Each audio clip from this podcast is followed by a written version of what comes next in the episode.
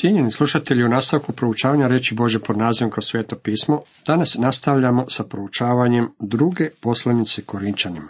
Osvrćemo se na osmo poglavlje. Tema ovom poglavlju glasi primjer kršćanskog davanja. Tu se mijenja tema. U prethodnih sedam poglavlja Pavao je govorio o Božoj utjehi. Nadam se da vam je uistinu donijelo utjehu i snagu znati da imate pomoćnika u svom kršćanskom životu. Naša prirodna reakcija na sve ovo bile bi riječi. Tako je Pavle, samo tako nastavi. Govori nam još o utjehi. Međutim, Pavao naglo mijenja temu. Počinje govoriti o sakupljanju novaca za svete u Jeruzalemu koji su postali siromašni. Vraća nas na zemlju i to tako da gotovo tresnemo. Tema se mijenja sa kršćanskog življenja na kršćansko davanje, koje je vitalni dio življenja. Ovaj dio poslanice u kojem se uključena poglavlja 8 i 9 možemo podijeliti na sljedeći način. Prvo, primjer kršćanskog davanja, poglavlje prvo od 1 do 6. Drugo, prijedlog na kršćansko davanje, poglavlje 8 od 7 do 15. Treće, jašnjanje kršćanskog davanja, poglavlje 8, 16 do 9, 5 i poticaj na kršćansko davanje, poglavlje 9 od 6 do 15. Za vrijeme dok sam bio pastor, mislim da sam ispropovjedao svega tri propovjedi o davanju. Međutim, zapazili smo da se davanje udvostručilo, čak utrostručilo tijekom tog razdoblja. To podržava moje uvjerenje da će Boži narod podržati svaku službu koja se bavi poučavanjem i propovjedanjem Bože riječi. Meni osobno se gade visoke poticanje prezentacije programa i šema sakupljanja novca koje se rabe u kršćanskom radu. Mislim da one ni u kom slučaju nisu u skladu s Božom riječi. Ova dva poglavlja u drugoj Pavlove poslanici Korinčanima daju nam najpotpunije i najšire pokrivanje teme o kršćanskom davanju koje nalazimo u Bibliji. U stvari sve što trebamo znati nalazimo ovdje. Ne postoje čvrsto utvrđena pravila, međutim postoje jasna načela kojima bismo se trebali rukovoditi u svome davanju. To će vam se možda učiniti neuobičajenim. Netko će možda reći, a ja sam mislio da moramo davati desetinu. Ne, to nije pravilo kojim se trebamo rukovoditi danas. Možda je to načelo koje vi želite slijediti, međutim to nije pravilo koje vrijedi za sve kršćane danas. Važna riječ u ovome odjeljku je riječ milost. Ta se riječ u ovome poglavlju pojavljuje sedam puta, a u devetom poglavlju tri puta, sve u svemu deset puta u ova dva poglavlja. Tema je milost davanja. Primjer kršćanskog davanja. Počujemo vam, braćo, milost Božju koja je dana crkvama makedonski. Htio bih potrošiti malo vremena na ovoj riječi milost. Nalazimo je ovdje odmah u prvome stihu. Nalazimo je zatim u četvrtome stihu.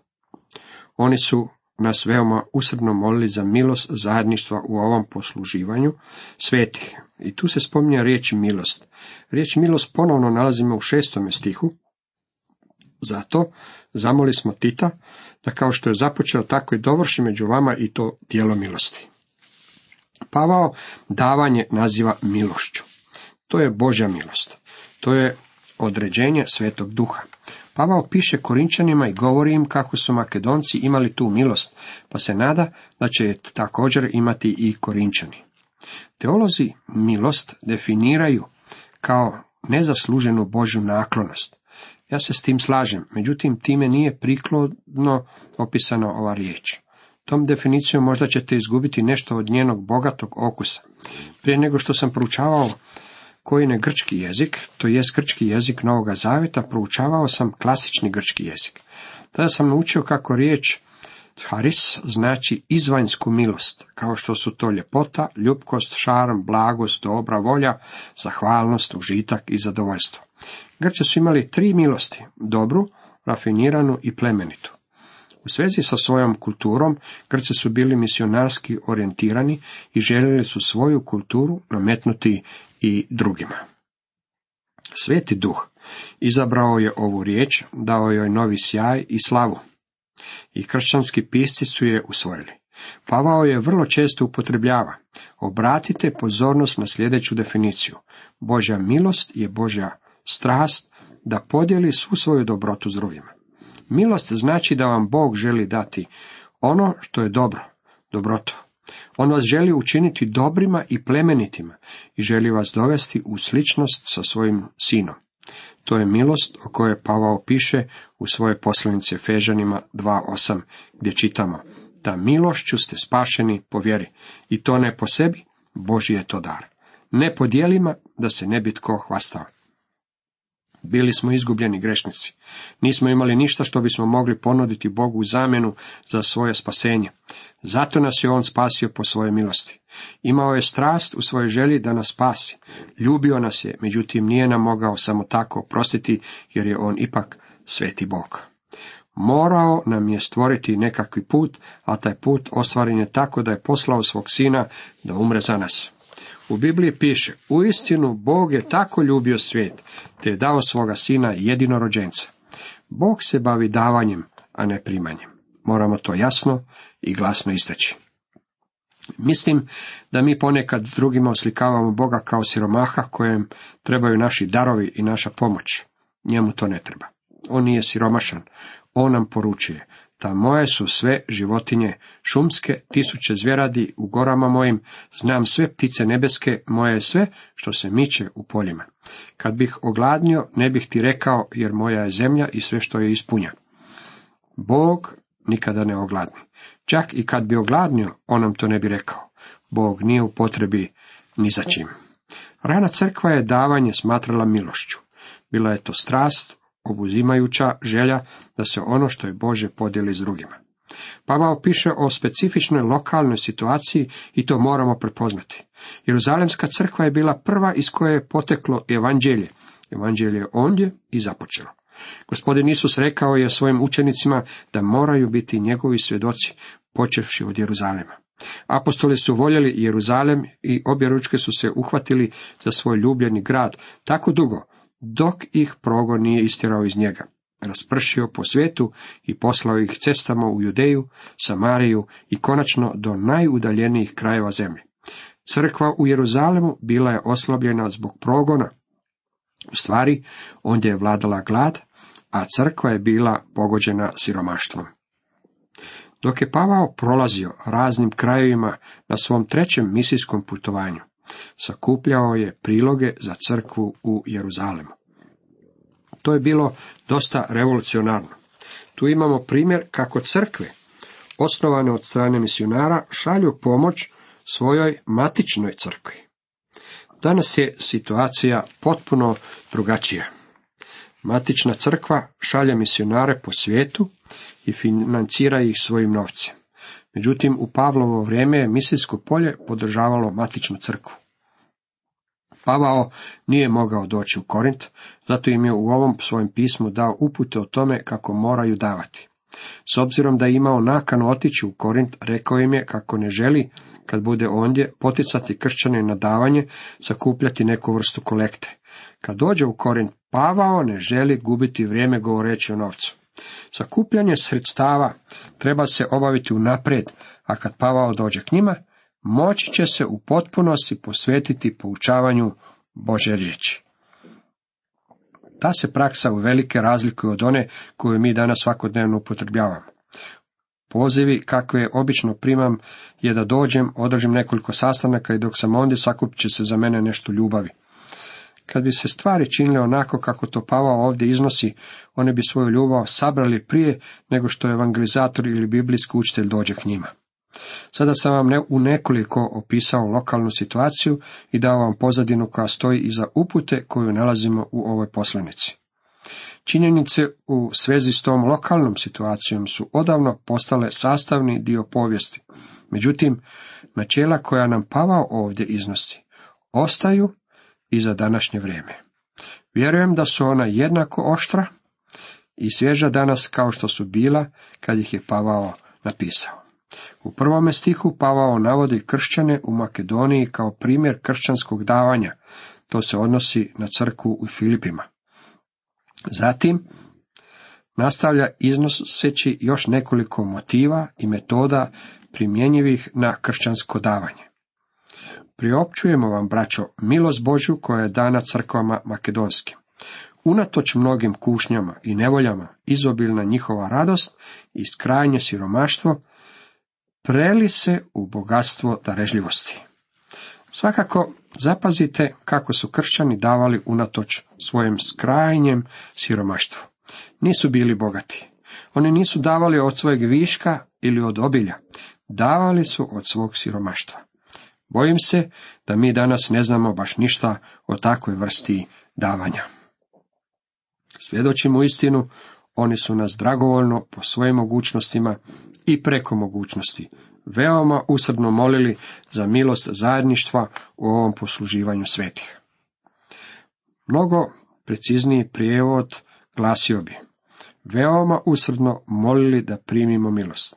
Taj dar kojeg su sakupili bila je milost i bila je zajedništvo, što znači da su s drugima podijelili ono što je Kristovo. Vi i ja nikako ne možemo razumjeti ljubav koju su ovi ljudi imali jedni prema drugima. Mi danas govorimo o društvenoj akciji u crkvi. Moram priznati da smo je gotovo izgubili iz vida u mnogim našim fundamentalnim crkvama. Predivno je davati misijama, međutim moramo li pritom zanemarivati članove naših vlastitih zajednica koje su siromašni i u potrebi?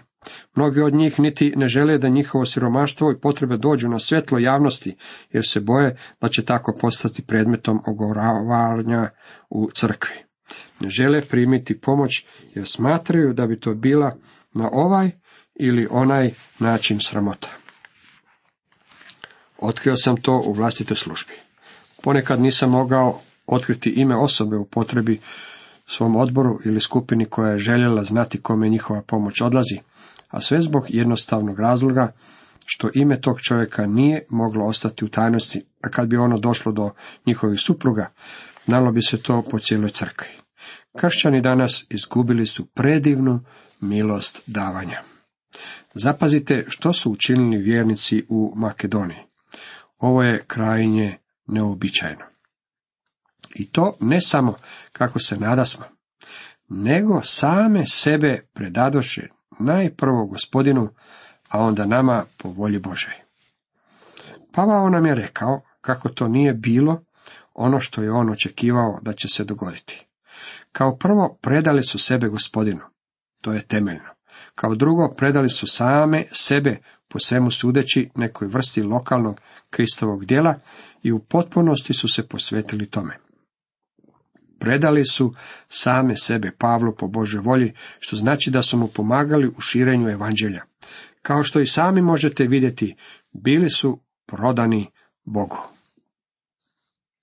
U svojoj prvoj poslanici Korinčanima Pavao je pisao o uskrsnuću i o nebu, a oni samo što nisu rekli, brate Pavle, reci nam još ponešto o nebu. Tada ih je Pavao spustio strmoglavo na zemlju ovim riječima.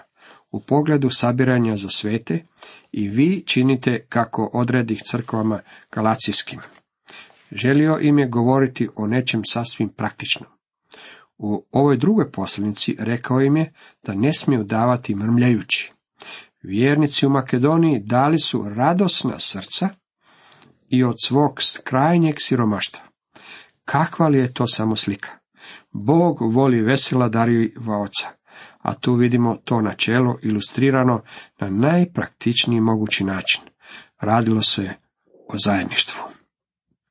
Podijelili su ono što su imali s onima kojima je to bilo potrebno. Bili su na neki način dužni matičnoj crkvi u Jeruzalemu za duhovne blagoslove koje su iskusili. Od njih su primili evanđelje. Sada su matičnoj crkvi uzvraćali materijalnim darovima, jer je ova bila u tako tužnom stanju. Pavao piše u Galačanima šestom poglavlju šestom redku, koji se uči riječi neka sva dobra dijeli sa svojim učiteljem. To doslovno znači plaćajte propovjednika. To znači, dragi moji prijatelji, da biste trebali materijalno podržavati djelo iz kojeg primate obilje duhovnog blagoslova. Jedan je čovjek koji je izašao iz zajedništva s gospodinom Isusom, slušao naš radio program i Božja ga je riječ vratila u to predivno zajedništvo. Mi imamo zgradu radija zbog toga što nam ju je taj čovjek poklonio. dao ju je od srca, dao ju je radosno. Na takav način i treba davati. To bi trebalo uslijediti iz obilja radosti. Nikad ne bismo trebali davati okljevajući ili zbog toga što mislimo da bismo trebali nešto dati. Trebali bismo imati strast za davanje kako bi Božja riječ mogla dopreti do drugih ljudi. Sjećate se kako je gospodin Isus stajao po strani i promatrao ljude kako daju svoj novac u hramu. Mislim da on to radi još i danas. Bogataši su prilazili i davali mnogo novaca. Međutim, udovica je bacila samo dva novčića. Gospodin je rekao kako je ona dala više od svih bogataša zajedno. Ona je dala od svog siromaštva i dala je sve što je imala. Ako biste mjerili vrijednost tih nekoliko bakrenjaka u usporedbi sa slavom i veličinom hrama, onda njen dar ne bi vrijedio gotovo ništa. Međutim, gospodin Isus iznosi nam Božu procjenu stvari. Uistinu kažem vam, ova je sirota udovica ubacila više od sviju. Svi su oni zapravo među darove ubacili od svog suviška, a ona je od svoje sirotinje ubacila sav žitak što ga imaše. Luka 21, 3 i 4. Netko je dobro rekao, kad je riječ o davanju, mnogi se zaustavljaju na ništa. To je mjera koju mnogi ljudi uzimaju kad je riječ o njihovom davanju. Postoji priča iz prošlosti kad je jedna škotska crkva željela sakupiti novac za svoju novu zgradu. Jedan član crkve bio je bogati škot, koji u ono vrijeme vredio 50.000 funti. Bio je tipični škot, a prema tome i poprilično škrt, kao što smo to u ostalom i svi mi. Đakon je došao k njemu i pitao ga. Brate, koliko ćeš ti dati za novu crku? Škot mu je odgovorio, mislim da bih mogao dati dva udovićina novčića. Đakon je na sljedećem sastanku izjavio, braćo, imamo sav novac koji nam je potreban. Ova će brat dati 50 tisuća funti. Čovjek je bio zapanjen. Nisam rekao da ću dati 50 tisuća funti, rekao sam da ću dati dva udovićina novčića. Đakon je odgovorio. Ona je dala sve što je imala. Pa sam ja pomislio da i ti želiš dati na isti način. Zanimljivo je da Bog zapaža koliko dajete. Međutim, vodi računa i o tome koliko zadržavate za sebe. U drugoj crkvi su sakupljali novac za program izgradnje. Jedan je čovjek upitao drugog, koliko ćeš ti dati, brate? Mislim da bih mogao dati desetaču, a da to niti ne osjetim. Prvi mu je odgovorio, pa zašto onda ne daš dvije desetače i osjetiš to? Vidite, blagoslov dolazi samo onda kad to osjetite, dragi prijatelji. To je značenje riječi, blaženije je davati nego primati. Vjernici iz Makedonije predali su same sebe Bogu. Dragi prijatelji, ako Bog nema vas, onda od vas niti ne želi ništa. Ako Bog ne posjeduje ruku, onda niti ne želi dar koji se nalazi u toj ruci. Zato zamoli smo Tita da kao što je započeo, tako i dovrši među vama i to dijelo darežljivosti. Pavao je rekao da bi milost koja je motivirala makedonske vjernike trebala biti ista milost koja će motivirati vjernike u Korintu. Pravi ispit za svaku osobu nalazi se u tome što i koliko daje. Netko je rekao da postoje tri knjige koje su neophodne za bogoštovne sastanke. Prva knjiga je Biblija, druga knjiga je pjesmarica, a treća je lisnica. Davanje je dio našeg štovanja Boga. Ako nemamo milost davanja, morali bismo moliti Boga da nam podari duh velikodušnosti. Cijenjeni slušatelji, toliko za danas.